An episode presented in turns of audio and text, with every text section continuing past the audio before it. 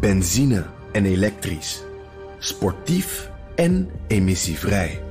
In een Audi plug-in hybride vindt u het allemaal. Ervaar de A6, Q5, Q7 en Q8 standaard met quattro vierwielaandrijving. Wat u ook zoekt, u vindt het in een Audi. Audi. Voorsprong door techniek.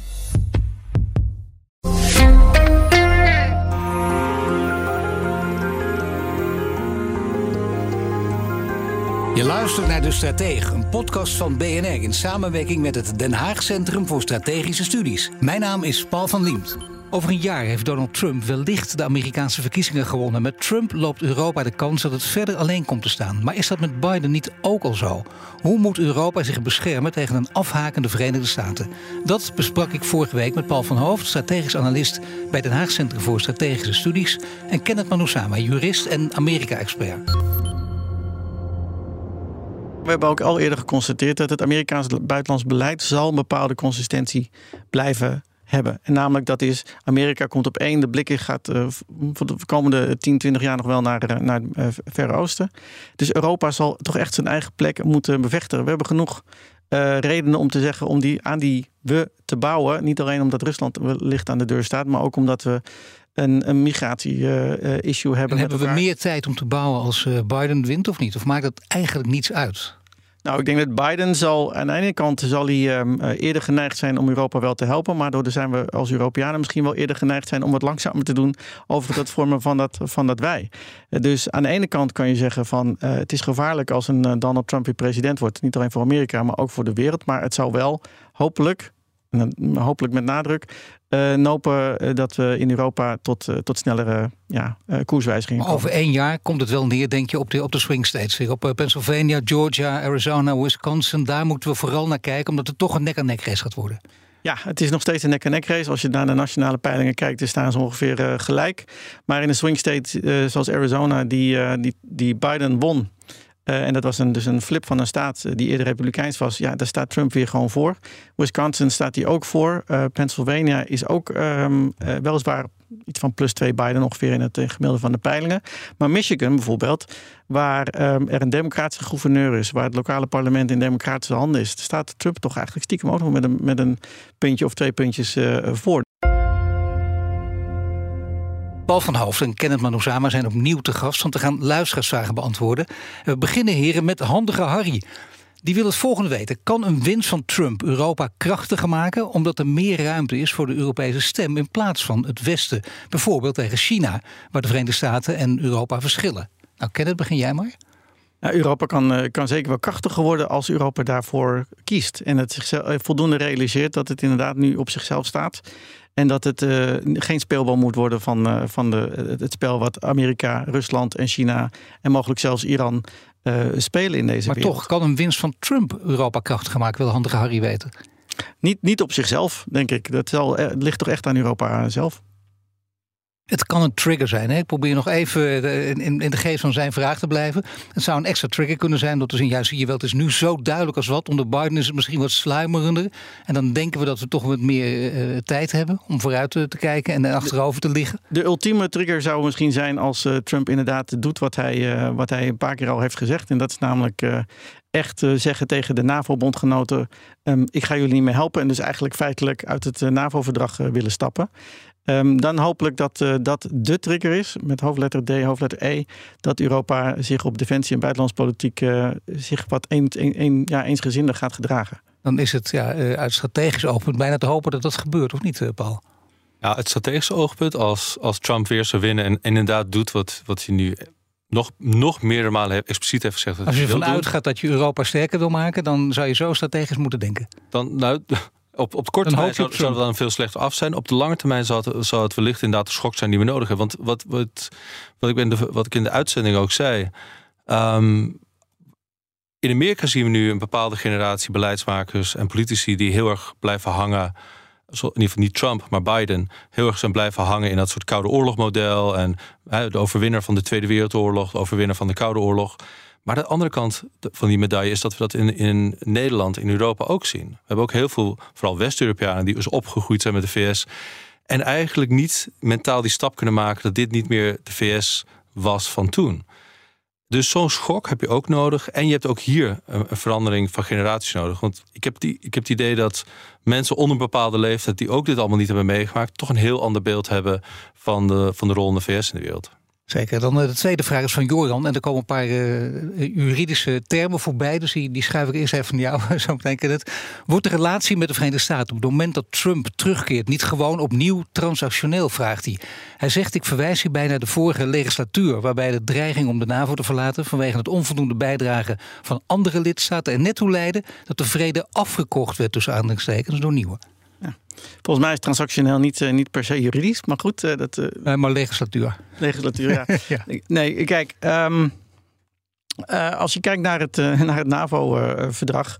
En er is, ik, ik vind dat in de, hoe de mensen over praten, over hoe de NAVO-verplichtingen liggen, wat het betekent als Trump zegt van Nederland of Europa, Europeanen moeten meer bijdragen, dan hebben mensen soms wel eens het idee dat er ergens een, eh, een, eh, een, potje is waar, eh, waar geld in moet worden gestopt. Maar waar we het altijd over hebben, is gewoon voldoende bijdragen door middel van je eigen defensiebudget. Dus dat je zelf voldoende defensiecapaciteit hebt om een nuttige bijdrage te leveren, mocht het zover komen. Dus logisch, volkomen logisch je aan je afspraken houden en ook in je eigen belang. Absoluut. Dus ja, we hebben inderdaad. Uh, nou, de afgelopen 75 jaar inderdaad geleund op de Amerikanen. Want die hadden een dermate groot uh, defensiebudget. we hadden denk ik ook veel meer een waardegemeenschap met de Amerikanen. Waar, waar de NAVO ook klein, voor een klein deel op is gestoeld oorspronkelijk.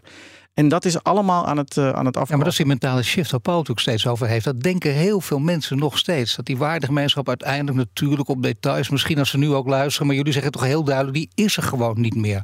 Natuurlijk ligt het genuanceerde, maar ga er maar vanuit... dat er in ieder geval uh, een, een, mentale shift nodig is. Joe, Joe Biden beleidt het met de mond. Hè. We hebben uh, in de uitzending wel een mooi fragment gehoord... van over vrijheid enzovoorts.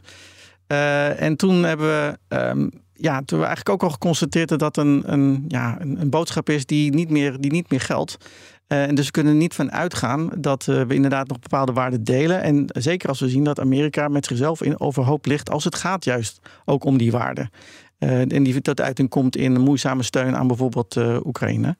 Um, en dus ja, is het nog steeds, is, hopen we inderdaad op triggers die Europa noopt tot, ja, tot zelfbezinning. Ja, en, en steeds meer duidelijkheid dan scheppen. Tenminste, als je in deze manier van denken verder wil gaan, Paul. Uh, aan, uh, aan duidelijk maken dat die breuk duidelijk is. Dat die breuk er is als het gaat over uh, waardegemeenschappen. Het zijn twee verschillende waardegemeenschappen. Europa en de Verenigde Staten. Ja. En dat onwaarschijnlijk nog steeds lijkt. Ja, kijk, het vlak op elkaar zit. Kijk, dus die spanningen die, die waren er altijd al. Maar die waren in ieder geval lange tijd, omdat we een heel duidelijke gemeenschappelijke dreiging hadden tijdens de Koude Oorlog kon er ook een soort, hè, we konden een beetje overheen stappen. Maar we hebben nog steeds veel gedeelde belangen. Maar sommige van die waarden, wat, wat is nou precies, wat is nou precies wat we, wat we nog gemeen hebben? We hebben ook, moeten ook niet vergeten dat in, in, in de eerdere generatie Amerikanen, dat, dat is niet altijd positief, maar dat waren dan eerste, tweede generatie uh, Europeanen. Right? Waren gemigreerd uit Europa of hun ouders of hun grootouders. Dat betekent niet altijd dat ze een positief beeld hadden over Europa. Want anders, sommige, hè, veel Joodse Amerikanen zijn niet voor niks uit Europa vertrokken. Maar het betekent wel dat ze een kennis hadden, een affiniteit hadden met, met uh, oude Europese cultuur. Al dit soort kleine soort punten waarmee we aansluiting hadden, die zijn allemaal verdwenen, die zijn, zijn afgebrokkeld. Dus wat je dan overhoudt is democratie versus autocratie. Nou ja, we hebben zelf, zien we dat in de VS, dat de Trump iemand is die ook niet die houdt van democratie als, als hij verkozen wordt, maar niet, zoals, niet zozeer als hij niet verkozen wordt. We zien in Europa dat er genoeg antidemocratische bewegingen zijn. Dus wat, wat ons precies verbindt, is een stuk minder duidelijk geworden. Dan een, eh, een, vraag van Anke van Krimpen. En die heeft het over WCN, dus de White Christian Nationalism. Die drijft de GOP en dus ook Trump. En dat het Europa ooit heeft losgelaten, de scheiding kerk en staat, zegt eh, Anke, lijkt de nieuwe fundatie te vormen in de Verenigde Staten. De term kakkestrocratie trok, trof mij als beschrijving van zo'n bestuursvorm. Dus dat is kakistocratie. Moeten we even goed onthouden, denk ik, want dat gaan we misschien veel vaker horen. En is, is dat iets waar Europa wat mee kan? Met die beschrijving? Ken het? Ja, het is een, het is een moeilijke, moeilijke uh, beschrijving. Um, white Christian nationalism is eigenlijk ook niet zozeer Trump. Het is meer, um, het is zeg maar Trump plus. In de zin van, uh, Trump is wel het symbool, maar is, uh, symboliseert het niet, niet persoonlijk. Het is een beweging die eigenlijk door de hele Amerikaanse geschiedenis heen um, te vinden is in bepaalde vorm. Wat nieuw is, is dat de White Christian Nationalism beweging nu veel meer op de voorgrond is en veel meer macht heeft. die Freedom Caucus, uh, die, waar we het vorige, keer over, eh, vorige week over hadden, um, die, die is eigenlijk een beetje in het White Christian Nationalism uh, gestoeld. Um, en het omslagpunt is nu dat, we, dat die waarschijnlijk de macht krijgen. En we hebben gezien dat uh, Mark Johnson al heeft gezegd van ja, die scheiding kerk en staat, die weliswaar in de grondwet staat, die betekent niet wat er in, eigenlijk in die, letterlijk in die grondwet zou, zou staan. Um, hij heeft altijd gezegd van mijn, mijn uh, kompas is de Bijbel en daar ga ik op af. Dat is mijn wereld, uh, wereldview. Um, daar ligt denk ik wel een verschil tussen, tussen Europa en, uh, en Amerika. Een enorm verschil, toch? Een enorm verschil. Omdat we die, nou laten we zeggen, oude westerse waarden als het ware, nog steeds wel vasthouden. En dat antidemocratische beweging, zoals dat White Christian Nationalism is in Amerika, hier in Europa weliswaar aanwezig is, maar geen voet aan de grond krijgt.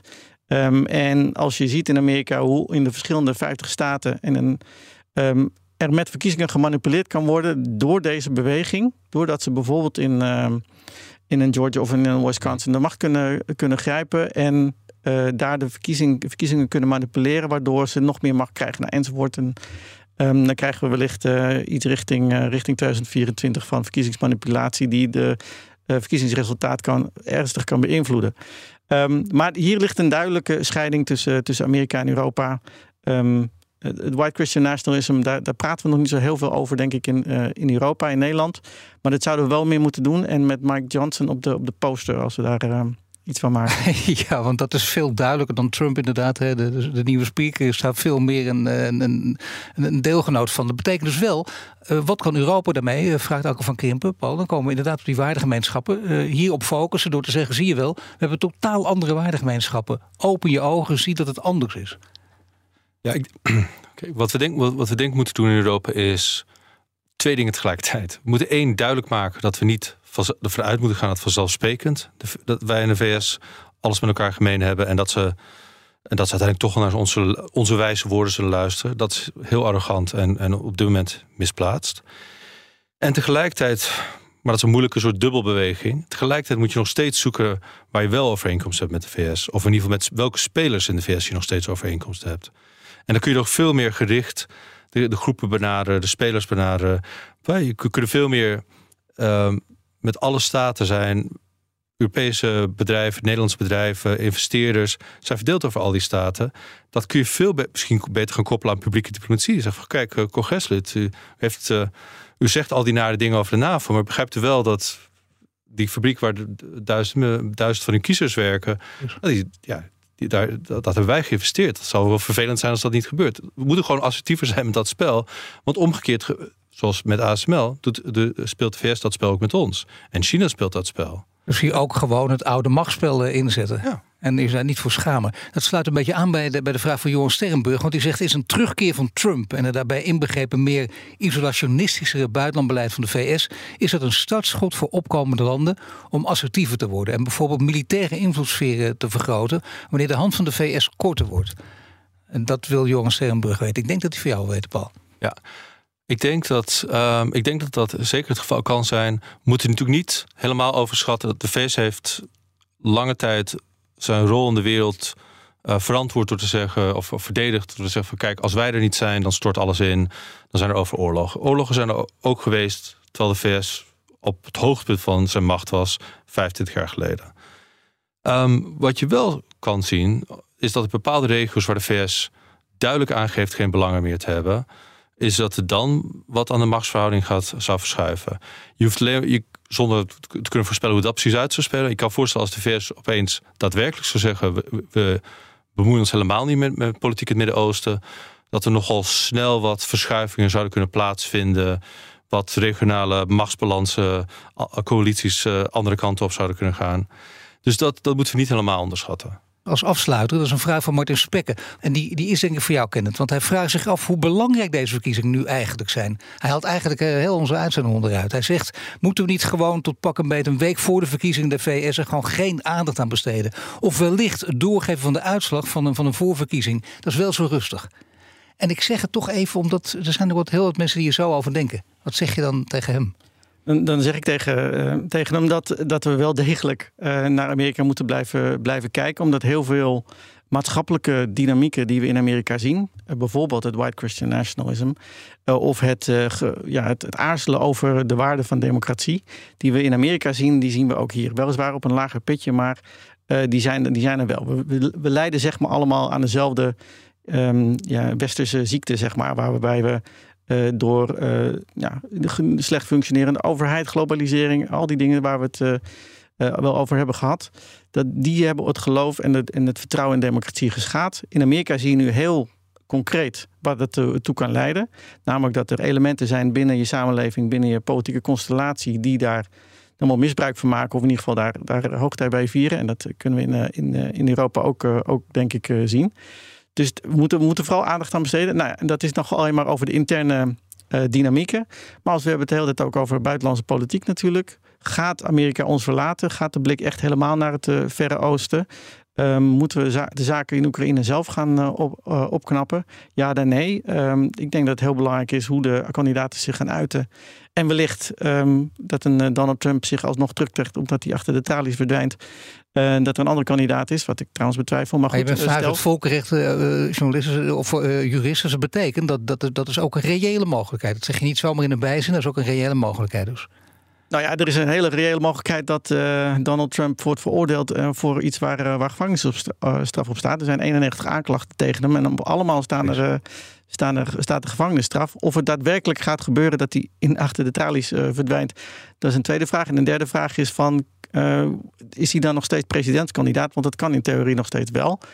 Maar goed, om een lang verhaal kort, we moeten zeker blijven, blijven opletten, gezien de alle dynamieken die er op dit moment spelen. Nou, dat is zo'n adequaat antwoord op Martin Spekken. Of wil je er nog overheen, Paul? Hier, kan, hier kan niet mee doen, hè? Nee, maar ik, ik kan nog even om te onderstrepen. Ik zou ook, eigenlijk is het inderdaad belachelijk dat we zoveel tijd en zoveel energie steken in de verkiezingen van een land aan de andere kant van de wereld. Maar ja, als je, als je dat niet wil, dan kun je of inderdaad niet meer gaan luisteren. Of misschien moeten we inderdaad zorgen dat we onze zaakjes op orde hebben. Want het is, het is gewoon een beetje. Ja, het is een beetje een blamage dat we elke vier jaar gooien we een muntje op en hopen dat het goed valt. En, maken we ons weer nerveus, dan doen we of niet. Dus als we daar vanaf willen, moeten we gewoon echt zelf ons broek Dus Martin heeft gelijk, tenminste, als we de disclaimer erbij zouden zeggen... dat we onze zaakjes eh, goed op orde zouden hebben. Precies. Tot het zover is, uh, blijven we gewoon aandacht aan besteden. Dank je, Paul van Hoofd, strategisch analist bij Den Haag Centrum voor Strategische Studies... en Kenneth Manusama, jurist en Amerika-expert. En volgende week dan zijn we er weer met een reguliere aflevering van De Strateeg. Wil je De Strateeg vaker horen? Abonneer je dan in je favoriete podcast-app. En tot de volgende keer.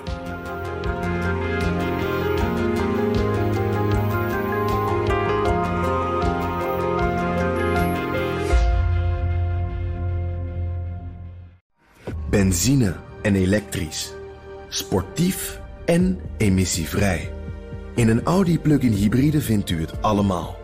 Ervaar de A6, Q5, Q7 en Q8 standaard met quattro vierwielaandrijving. Wat u ook zoekt, u vindt het in een Audi. Audi. Voorsprong door techniek.